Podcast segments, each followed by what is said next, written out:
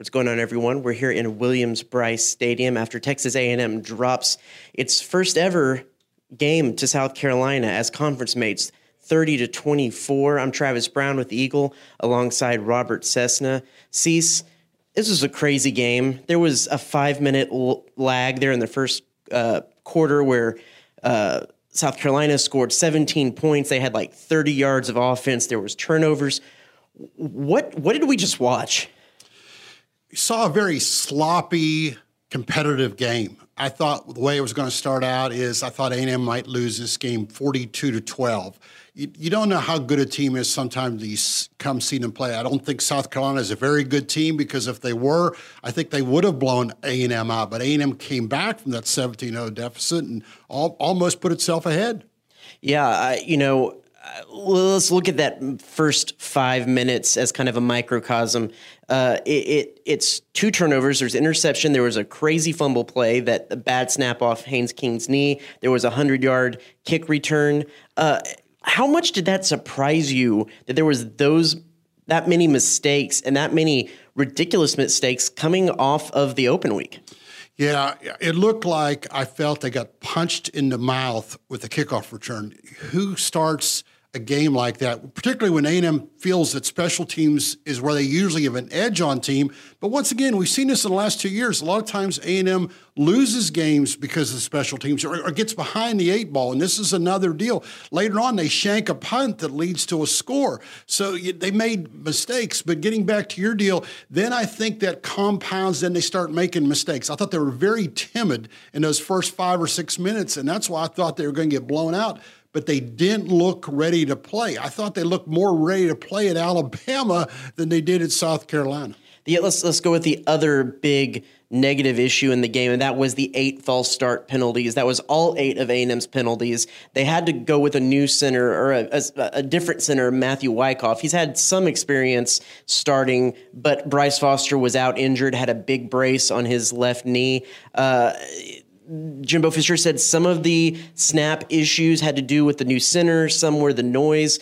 What did, what did you make of that? Because even I asked after they talked a lot about the noise, which it was very noisy here. They faced a very noisy atmosphere at Alabama, and they didn't have eight false start penalties and some of the uh, bad snaps and things like that. What do, you, what do you make of that situation? You know, I hate to be concise, but it's like they had a week off. They knew they're going to be missing people. I know they have youngsters but then you coach around that or you do don't hold the ball. Make make quick snaps get up there. Don't allow for motion penalties. Go on first sound. Make make adjustments because if you know what you're at good coaching good players find a way to overcome that. And i know that's why fans are frustrated. And even a&m's frustrated because I, I, don't think you can say, even with the players that A&M had missing, that South Carolina is a better, more talented team than A&M. So A&M's got to feel real bad on that plane because they should have won this game. Layden Robinson called it a stinker. Uh, let's go with what was actually kind of good because I think a lot of A&M fans in weeks past could point a lot of a finger at and have a lot of criticism at Jimbo Fisher and, and, the play calling and the way the offense had played. I think through the majority of this game, save for that first five minutes and then a little spell there through the third quarter, this was the best game offensively that the Aggies had. It was statistically, even at halftime, other than the Sam Houston State game, most yards gained, best performance by Haynes King or any quarterback at halftime, and they in, finished with over 300 yards.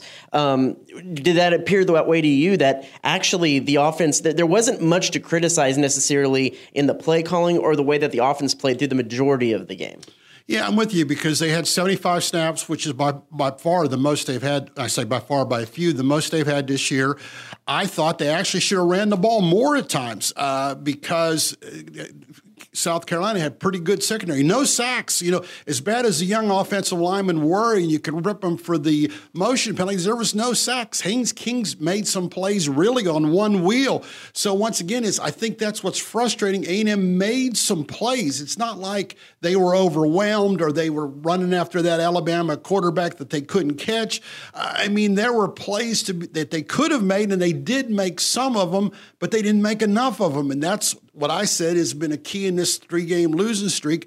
They just do enough really to lose. You mentioned Haynes King had a pretty good game until he, he went out there in the fourth quarter. Jimbo Fisher said that the trainers believed initially, just on a brief uh, uh, look at him, that he might have dislocated his shoulder and it popped back in. Jimbo Fisher said without an MRI and with what that could do with a throwing shoulder, he didn't want to risk putting Haynes King back in. So Conner Weigman came in, saw his first action as an Aggie, the, the true freshman, did a, a, pretty good job, but had a tall task ahead of him and faced a lot of, of prevent defenses. So there wasn't necessarily uh, a whole lot to make from that. But big picture here.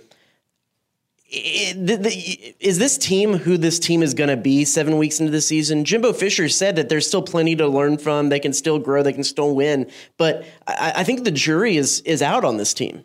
Well, as I put in my column, put a put a shameless plug in from Right now, this is a bad team. That's the only way you could say it. They make too many mistakes. They don't do enough. That doesn't mean they need to be a bad team next week or the following week. They're a bad team now. And none of us saw that coming. And they're not that far away. Even the Mississippi State game, you go back to the block field goal and whatever, they were there. Uh, but they just make enough plays to frustrate people. And and you talk about a lot of talk about the play calling in weeks past. Play calling not too terrible, other than maybe running the ball a little bit more uh, in the second half. But it comes back to discipline, and especially discipline mistakes a week off the open week. How how do you necessarily fix that as a as a coaching staff?